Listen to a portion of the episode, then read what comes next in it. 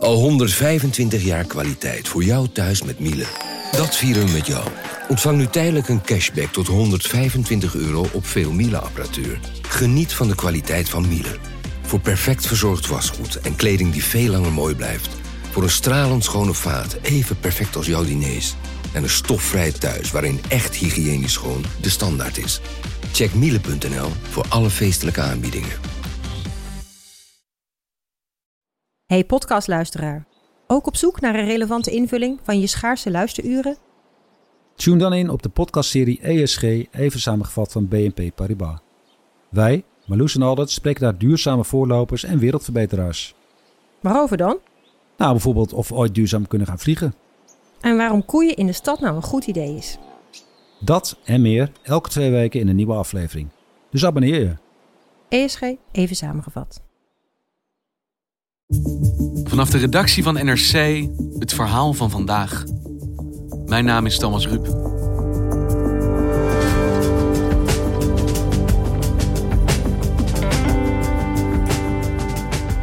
Oost-Afrika wordt geteisterd door een sprinkhanenplaag die hele gemeenschappen ontwricht. Akkers blijven kaalgevreten achter.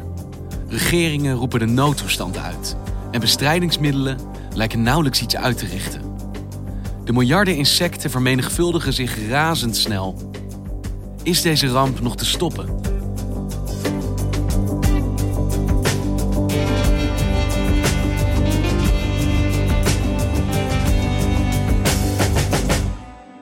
Ze zijn niet makkelijk te vinden, eh, die beestjes. En je kan eigenlijk het beste voor de dageraad opstaan. Dan rij je naar een gebied waar je gehoord hebt dat ze de nacht daarvoor op stok zijn gegaan. En wanneer je dan in zo'n gebied aankomt, dan zie je op een afstand eigenlijk een boom, bomen met prachtige gele bloemen. Koert Lindeyer is Afrika-correspondent met als standplaats Kenia. En als je dan bij zo'n boom komt, dan zie je daar hele dichte trossen van gele sprinkhanen hangen. Ze zijn nog heel lethargisch op dat uh, moment. Je ziet eigenlijk alleen hun voelsprieten zie je bewegen. En dan wanneer de zon rijst en warmte afgeeft... dan eigenlijk evenredig zie je die beestjes met de warmte in, in beweging komen. Dan beginnen ze met hun vleugels een beetje te bewegen. Dan fladderen ze. En dan op een onbekend commando opeens vliegt er eentje weg. En dan wauw! Dan ontploft zo'n hele tros van sprinkhanen. En voordat je het weet, hoewel het dus s ochtends vroeg is en de zon opkomt... begint het alweer te schemeren, omdat de lucht helemaal bedekt is door sprinkhanen. Dan uh, dalen zij neer op de akkers in de omgeving. Dan is het etenstijd. En kun je mij een idee geven van hoe ernstig is deze situatie in dat gebied? Op dit moment is het een gigantische plaag in heel Oost-Afrika. It's a swarm of enormous proportions. Desert locusts are eating their way across large parts of East Africa, and it's the worst outbreak some countries there have seen in 70 years. Ze zijn met miljoenen. Zo erg als de plaag nu is, is die in jaren niet geweest. Now they're invading Ethiopia, Somalia, Kenya, Uganda en Pakistan. Ze vreten onderweg alles op wat groen is. Op verschillende plekken is de noodtoestand al uitgeroepen. De voedselvoorziening van miljoenen mensen wordt bedreigd. The insects can spread fast and other countries are now at risk. De mensen waar ik mee sprak rond Mwingi, alleen de aller oudste, die mensen die konden zich nog herinneren dat ergens in de jaren 50 dit soort plagen ook uh, hebben plaatsgevonden. Maar verder niemand, alle uh, relatief jonge mensen van het ministerie van Landbouw, niemand kon zich een plaag van deze omvang herinneren. En ik was op stap met een zekere Daniel Mumo, die werkt bij dat ministerie van Landbouw. Hij liet me een beestje zien, hield dat tussen zijn vingers en zei: Zie je die grote, gretige mond? It has a big mouth, you can see.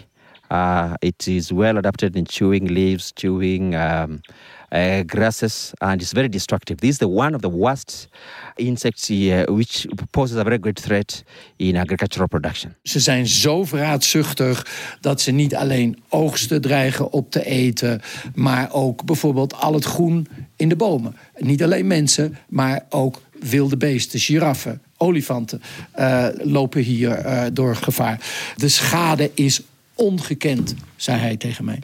Hey, met wat voor beestjes hebben we hier te maken dan? Dat die zo ontzettend veel schade met elkaar kunnen veroorzaken? Het zijn eigenlijk best mooie beestjes. Ze hebben grote ogen. Die s vroeg je niet aankijken, maar aan het eind van de dag, als ze helemaal opgewarmd zijn, kijken ze je wel aan. Als je één zo'n klein beestje ziet, dan denk je: ach, wat een lieverd eigenlijk. En het zijn ook beestjes die heel verlegen zijn. Als het er niet te veel zijn, blijven ze solitair, blijven ze op zichzelf. Het is pas wanneer de omstandigheden zodanig zijn, regenval, warmte, uh, en goede voeding, dan vermenigvuldigen ze zich dus, nou wat je zou zeggen, als konijnen. Maar zij zijn veel sneller dan konijnen in het zich uh, vermenigvuldigen. Dan worden het kuddedieren. Dan krijg je dus met deze hordes en met deze zwermen van miljoenen, miljarden beestjes uh, te maken.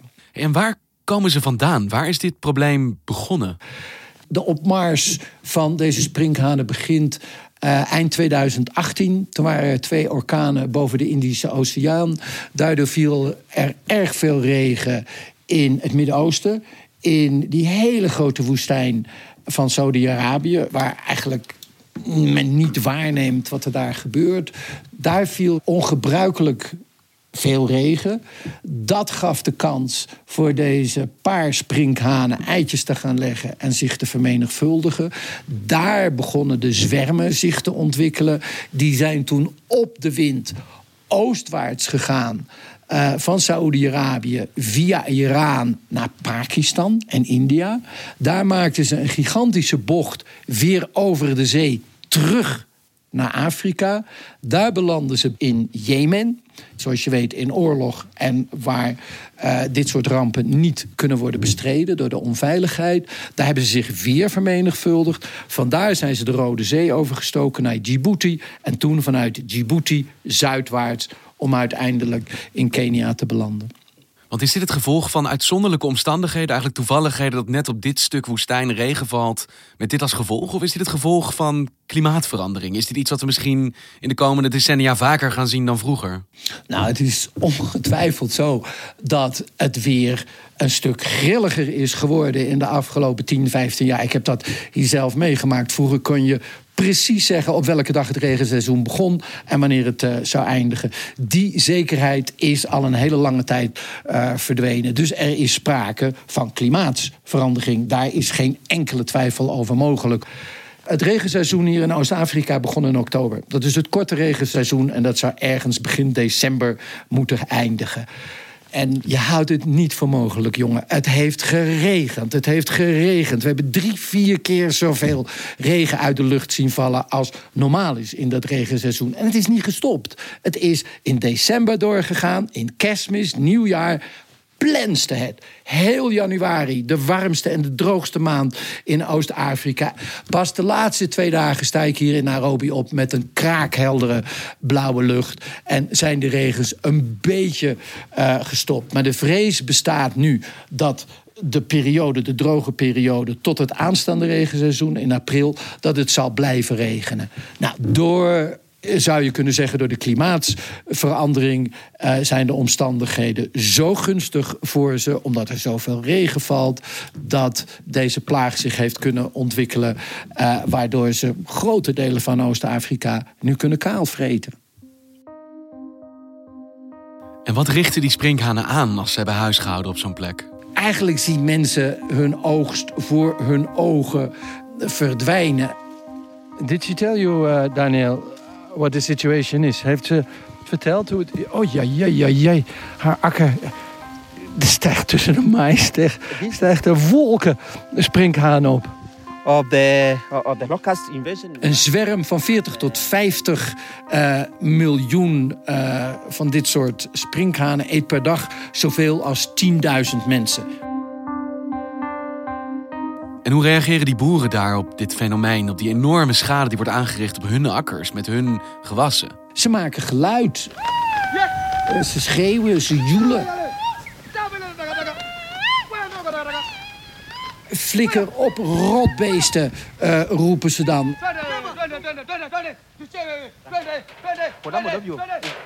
Je hoort mensen met blikjes tegen elkaar slaan. Of je hoort eh, dat mensen met stukken van golfplaten daken eh, geluid maken.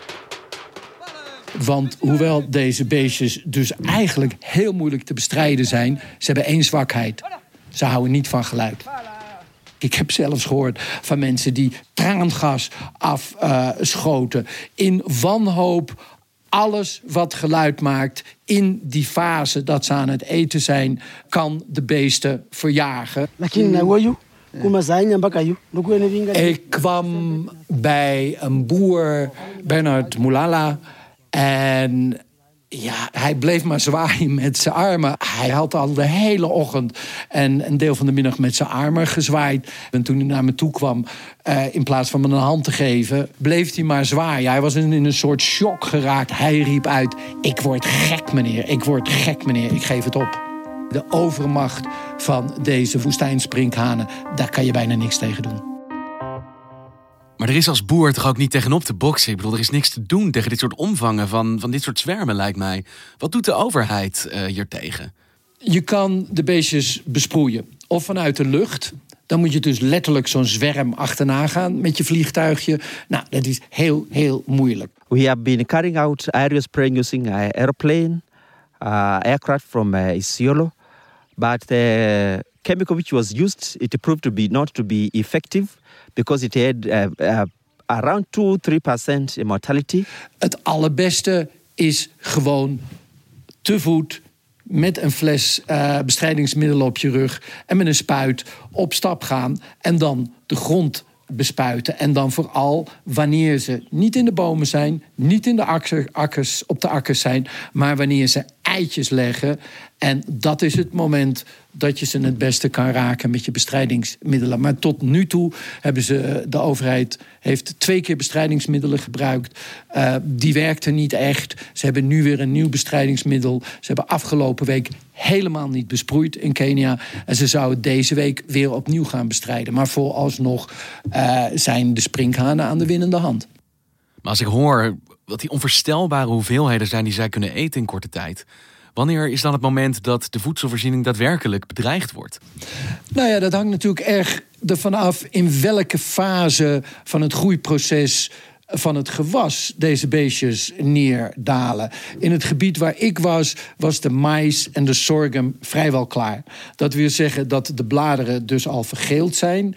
Uh, de kolf mais bijna klaar is om te oogsten. En dan hebben de beestjes niets aan die plant. Want ze eten alleen groene bladeren, niet de kolf. Dus in die gebieden waar ik was, zal vooralsnog zelfs een goede oogst, een extra goede oogst uh, zijn vanwege de vele regenval. De erten, die zijn verloren. De peulvruchten, die zijn verloren. De oogst die over twee maanden op het veld zal staan, want men heeft twee keer kunnen zaaien, die is ook verloren. De ramp ligt vooral in de toekomst, in de komende paar weken en maanden. So here they are all on top of each other. What is happening here? Now, these locusts have been feeding over the day. Now they have stopped feeding. Now they are preparing for mating, and they have started already, as you can see. De dag dat ik met de woestijnsprinkhanen heb doorgebracht, was eigenlijk het hoogtepunt of het dieptepunt was aan het eind van de dag.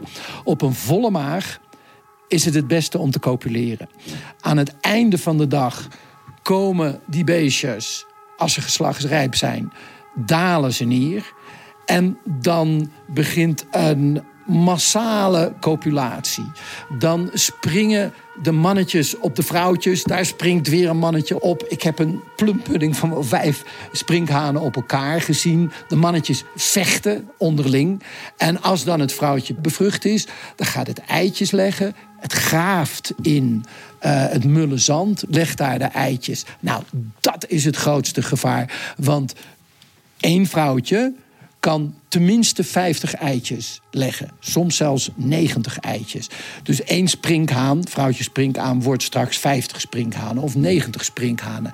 En daar ligt dus de ramp in het verschiet. Omdat de miljoenen, miljarden die ik gezien heb, die zijn dus straks vervijftigvuldigd. Nou, dan kan je je voorstellen dat de ramp helemaal niet meer te overzien is, omdat het dus vele malen meer beestjes zijn. En dan, uh, ja, dan zullen vele oogsten worden opgevreten door deze, door deze insecten. Maar het is dus mogelijk dat het nog veel erger gaat worden dan het zelfs nu is. Als het nu de komende twee maanden, hier in Kenia tenminste, kurkdroog blijft, en nogmaals, dat is niet de weersverwachting, dan zou de ramp uh, beheersbaar uh, kunnen zijn. Maar inmiddels hebben ze de beestjes zich in alle windrichtingen uh, verspreid. Dus in andere landen zijn de oogsttijden anders dan hier in Kenia. En dan zal daar de schade vallen. Toen in dit weekend de beestjes de grens overstaken van Oeganda. Toen is er direct op het allerhoogste niveau is er overleg uh, gevoerd. Functionarissen uit Oeganda zijn naar Kenia gekomen om te kijken of ze de grensgebieden samen kunnen bestrijden. Het is alsof het oorlog is. Op dat niveau wordt er door de politici en de regeringsleiders wordt er op dit moment overlegd om te voorkomen dat als een soort inktvlek deze beestjes zich verder gaan verspreiden over de regio grote gedeelte van Zuid-Somalië staan onder controle van de terroristische organisatie Al-Shabaab. Uh, de, de landbouwdeskundigen zijn nu zo dat ze onderhandelingen proberen te openen met deze terroristenorganisatie. Wat natuurlijk uit den boze is dat je met terroristenorganisaties onderhandelt. Maar de situatie is zo ernstig dat er wordt overlegd met Al-Shabaab in de hoop dat zij toestemming geven dat er daar wel met uh, besproeiingsmiddelen kan worden gewerkt tegen de beestjes. Maar gaat dat genoeg zijn? Wat is er voor nodig om deze sprinkhanen effectief te kunnen bestrijden? Het is nu van belang dat er goede besproeiingsmiddelen komen en meer vliegtuigen. Kenia heeft iets van zes tot negen vliegtuigen in de lucht om deze plaag te bestrijden. Althans, uh, dat, is, dat is de bedoeling. Hetzelfde is het geval in, in Oeganda. Dat is natuurlijk veel te weinig. Er zouden meer vliegtuigen moeten zijn. En er zou een betrouwbaar bestrijdingsmiddel moeten zijn. Je kan niet in het wilde weg zomaar met alle soorten insecticiden gaan spuiten. Hè. Dan gaan er andere insecten dood. Dan uh, worden misschien gewassen uh, worden besproeid en zijn niet meer om te consumeren. Je moet heel goed uitkijken wanneer het ene chemicalie, de ene bestrijdingsmiddel niet werkt. Kan je niet zomaar een ander bestrijdingsmiddel inzetten. Maar als het nou niet lukt, als dit gevecht verloren wordt, als er geen effectief antwoord komt op die sprinkhanen, wat gaat dan het einde zijn van deze ramp? Of gaat het dan tot in de oneindigheid door? Dan is het dus gewoon wachten totdat we weer een droogte krijgen. En dan zijn de gunstige omstandigheden voor deze beestjes verdwenen. Maar de vrees bestaat nu dus dat het blijft regenen en dat we heel dicht bij het nieuwe regenseizoen straks zitten. En dat er dan een verveelvoudiging heeft plaatsgevonden van de beestjes. Maar het, is uiteindelijk de natuur die deze plaag veroorzaakt en de natuur die een einde aan deze plaag moet maken.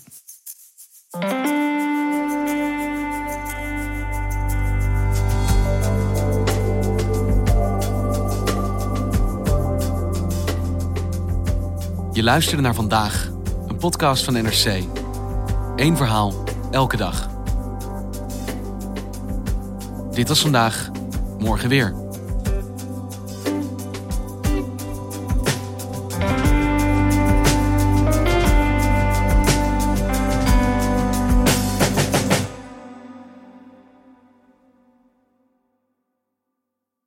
Technologie lijkt tegenwoordig het antwoord op iedere uitdaging. Bij PwC zien we dit anders.